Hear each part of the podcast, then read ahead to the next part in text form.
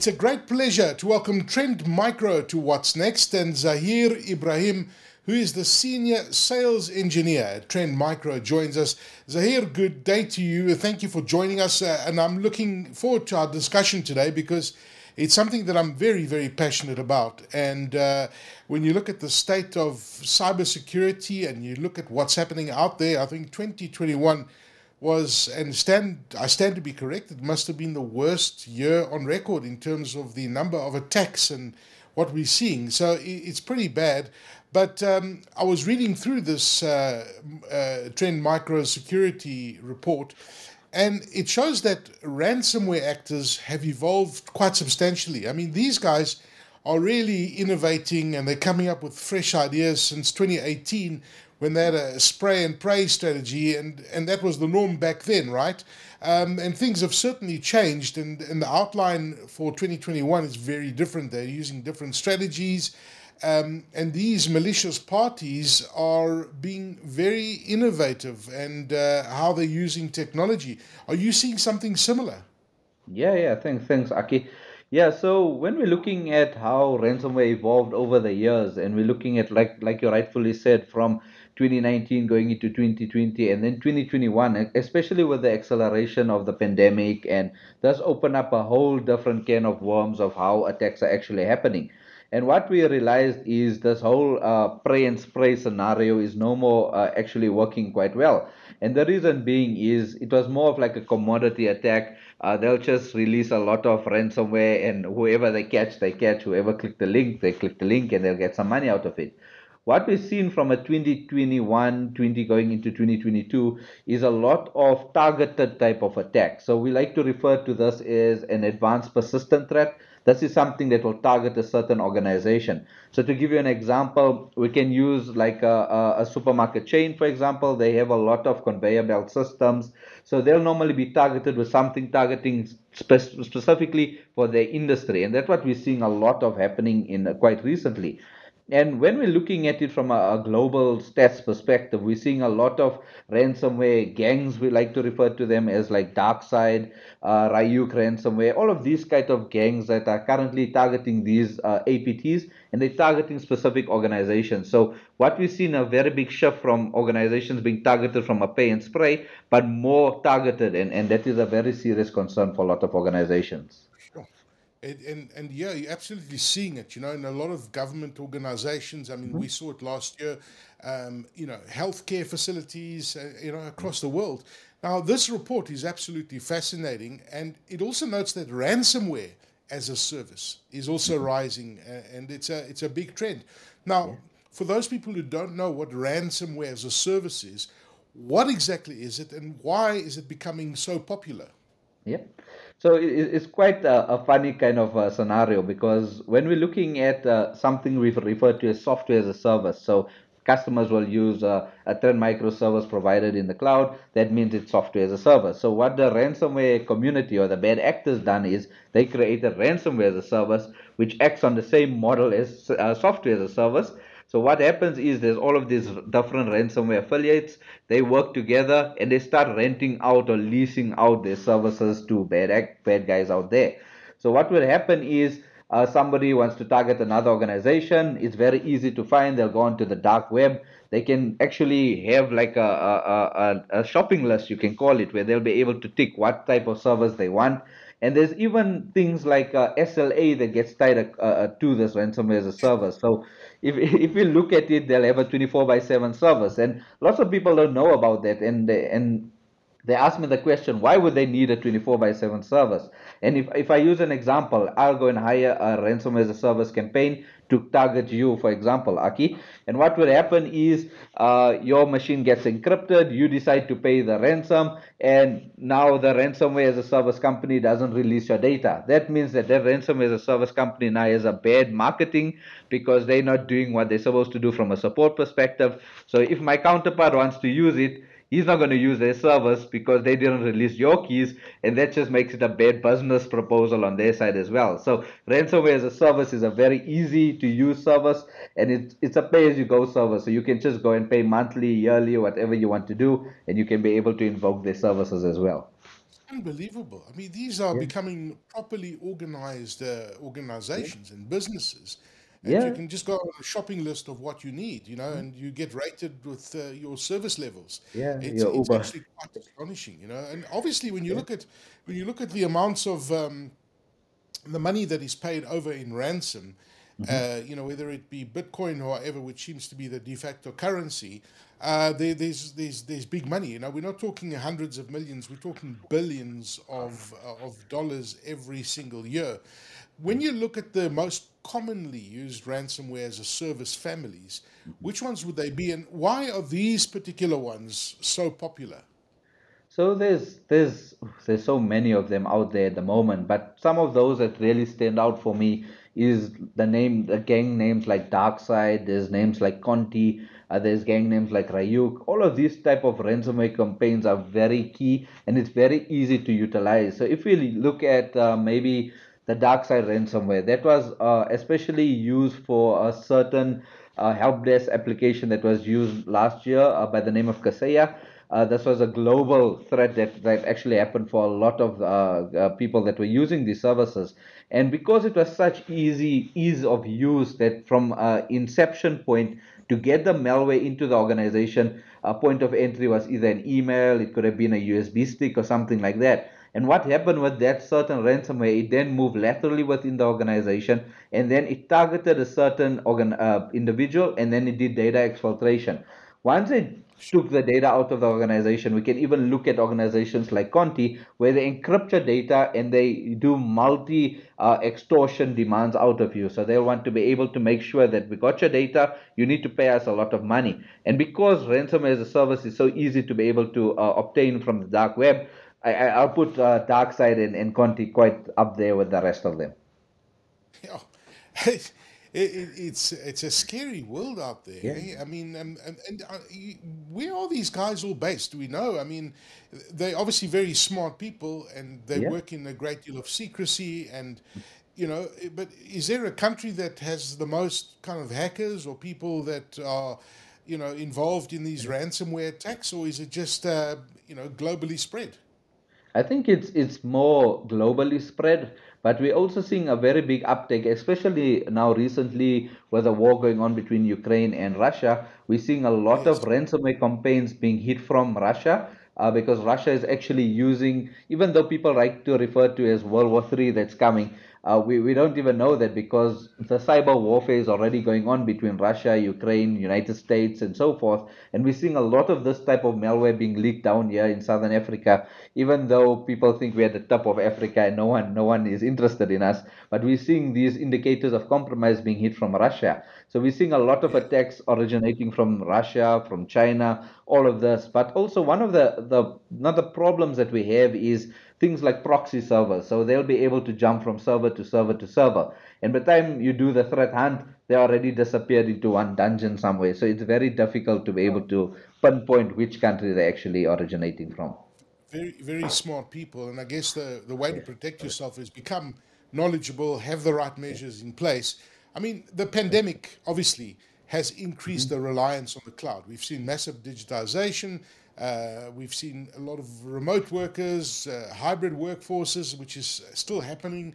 A lot of people haven't returned back to the office, they're still working remotely.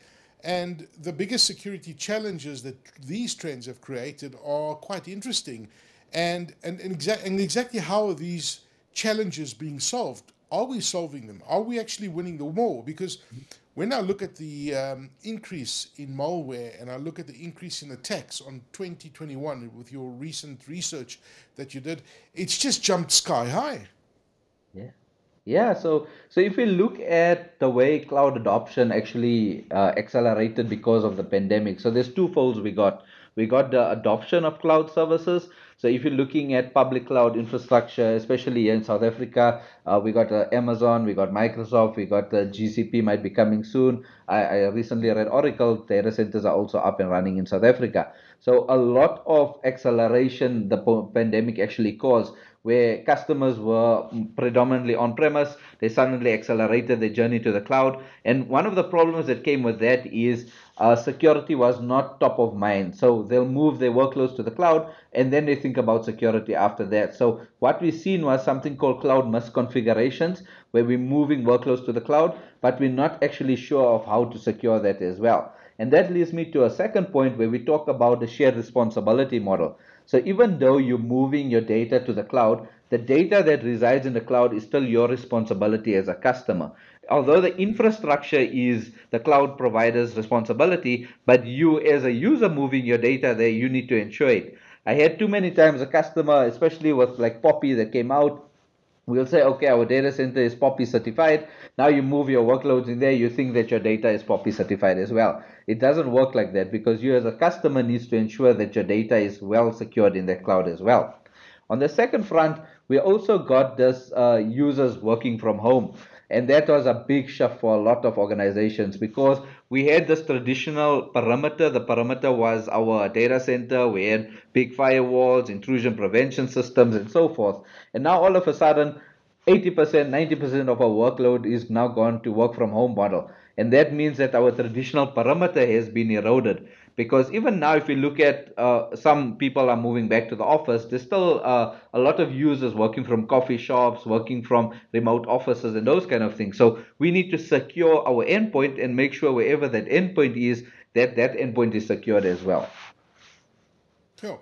I want to ask you and be honest with me now. How much do you trust uh, public hotspots? Would you connect to a public hotspots being in the in the security sector? Uh, you know, whoever I talk to, they say there's no ways I would ever yeah. risk getting into a public Wi-Fi hotspot. Is do you have the same sentiment?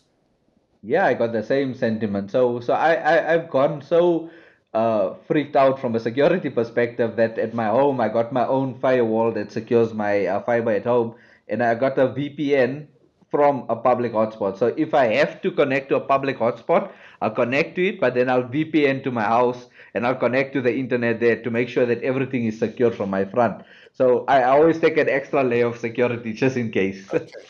Well, thank you. Thanks for the tip. I'm gonna actually. Uh, that's a it's a great tip actually. Uh, VPN into your home where you've got the firewall, etc., yeah. etc. Et now, another big issue that was covered in your report is mm-hmm. that many systems are left unpatched, and and yeah. you know when you don't have your up to date patches on your systems, this becomes a massive issue. And if you look in the past, how many systems have been breached because they weren't patched properly. Why is this still a big problem? So when, when we look at patching, patching has always been a problem, whether even before the pandemic. And, and one of the key things that, we have is uh, you yourself. Yourself is a user. Uh, the IT administrator decides to push some patches to your machine, and then you'll see a small pop-up that says reboot your PC, but now you're doing something very important. You don't want to reboot it, and you keep delaying, delaying, delaying, delaying. And that is one of the concerns. Some of the other concerns is you're pushing patches to production servers. Uh, there was a very well term we know BSOD, uh, blue screen of death.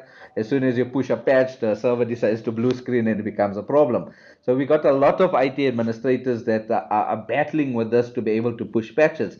And what we're seeing from a security perspective is uh, just last week, I'm seeing vulnerabilities being exploited from last year, year before. Because these organizations are not patching their PCs or their servers in a timely fashion, hackers are now jumping on the bandwagon and utilizing these legacy patches and being able to get their foot into those organizations to be able to do extortion and those kind of things. So patches is a very big problem that we have in our organizations, and we need to be able to make sure that our patch cycles are up to scratch so that we can ensure that these machines are being patched as well.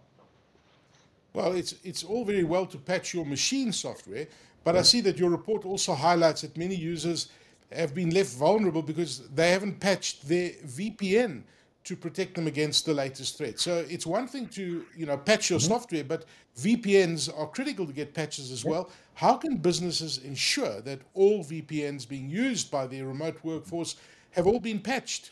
Yeah. So, so patching, like I mentioned, is a very difficult aspect to be able to do. And I'll actually look at it as doing a twofold approach when we're looking at doing the patching. So when we're looking at users working from home, they have VPN uh, software enabled. I would make sure, firstly, that the VPN concentrator is actually up to date and it's pushing the latest definitions to those VPN clients. Sometimes that is very difficult. You've got a very large organization, and to be able to deploy these patches to the VPN concentrators can be a very big problem. So what I do on that front is we'll I'll use some technology that we like to refer to in the industry as virtual patching. And what virtual patching is, is if we think about it as a band-aid. When you get hurt, you put a band-aid on your wound. Once the wound is uh, uh, healed, you take off your band-aid. So a similar approach can be thought about from a virtual patching uh, uh, perspective. The patch is now released. The vendor releases the patch, but you don't have the time to be able to release the patch.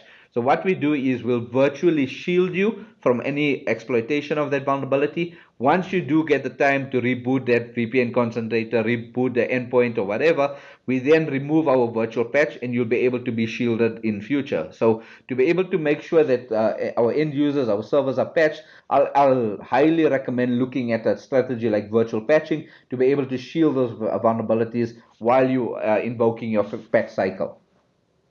Okay when you look at uh, robust and multi-layered defense, it's yeah. it's it's very important in 2022, and there's all sorts of different uh, uses, uh, words and fancy words that are being used, like you know, uh, but multi-layered defense um, in 2022. Why is it so important?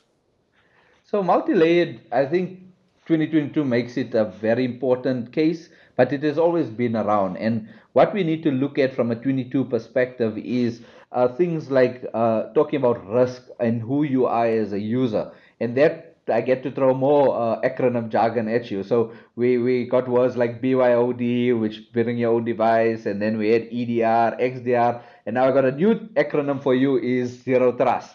And zero trust is very important. When we're talking about zero trust, is it it uh, it occurs on two levels. So it's authentication and authorization. So authentication is you need to tell me who you are so whether it's by a username, whether it's by using multi-factor authentication, etc. And then authorization is what I'm going to allow you access to. So for example, uh, Aki, you using your laptop, you took your laptop home, and all of a sudden you receive some malicious email. You got this malicious email, you installed it on your PC by mistake. Now that makes your PC uh, a posture problem for us as an organization. So for multi-layered approach, I'll also look at the level of posture checking to make sure, okay, this is Aki, this is his username and password. He doesn't have any risk associated to him, but his PC uh, operates from a, some sort of malware approach. So we need to make sure that he now goes into some remediation plan and make sure that his PC is clean, make sure that he resets his password, then we'll allow him access to corporate resources because that is, uh, we need to make sure that we trust no one whether you internal or external, I need to verify who you are. So from a multi-layered approach, especially in 2022, I'll definitely be looking at a zero trust approach and we'll be able to make sure that your firewalls, IPS, endpoint, everything is in sync because the more correlation I can do, the more easy it will be able to identify who you are as a user and what type of data you're allowed to access. So definitely for 2022, multi-layered approach together with zero trust. Tell me, I'm interested to know, Zahir, mm-hmm. you as a security expert, what is the uh, what is the best advice you can give in terms of uh, two-factor authentication? I mean, what do you use in your personal life? And I'll, I'll tell you why I'm asking. You find some people using like an SMS to authenticate. Some people use an authenticator. I use that as well. Correct. And even things like a, a YubiKey, you know, to, to authenticate you. What is the best and safest way to authenticate oneself? So, so myself uh, on, my private aspect, I actually use the the authenticator, uh, Google Authenticator. Lots of people still assume that you have to pay for some service like that. Uh, I've also introduced my friends and family to the Google Authenticator, and you'll notice a lot of people also touched on uh, um, cryptocurrencies and they wanted to play with cryptocurrencies and they didn't know that they needed to secure their wallet by using a two-factor authentication method. So I highly recommend using MFA, uh, even if it's a Google Authenticator, Microsoft got their own authenticator as well. I'll suggest using that. And why it is important is uh, even my kids. So my kids are using a PlayStation Network, and their account got breached. And the reason it got breached is the password was easily guessed. So I had to do some education there as well and be able to teach them, okay, you need to use two-factor authentication, and this is how you're going to secure your account. They now don't like me very much because it's extra steps before they play the games, but at least it makes sure that they secured because one of the other things that is also very key is although we got MFA, we got all the security tools, education is very important. If we don't educate our end users, we can have all the tools in the world and that comes down to people process and technology. I can give you the the process the technology you can give me the process but your people is the problem at the end of the day. We need to make sure that education is driven down to them so that they don't click on links they don't get uh, fake mfas coming to their pcs because we know all the 619 scams. Uh, they'll phone you and tell you, we just push some MFA to you. Can you please give us the five digit code? So even though you have MFA, you can still go and give that code out. So just make sure that education is quite key on that front as well. Fantastic advice. Zahir Ibrahim, we need to have you on more often. Uh, senior sales engineer at Trend Micro, unpacking the latest research, and uh, it's the numbers are quite horrifying. Take some of those tips um, and and really protect yourself. And I think what you said in the last part there about being, you know, educating people about the risks is probably the most important one. Zahir, uh, thank you very very much for joining us, and we hope to see you soon. Thanks, thanks, Aki. Thanks to your listeners. Cheers. You.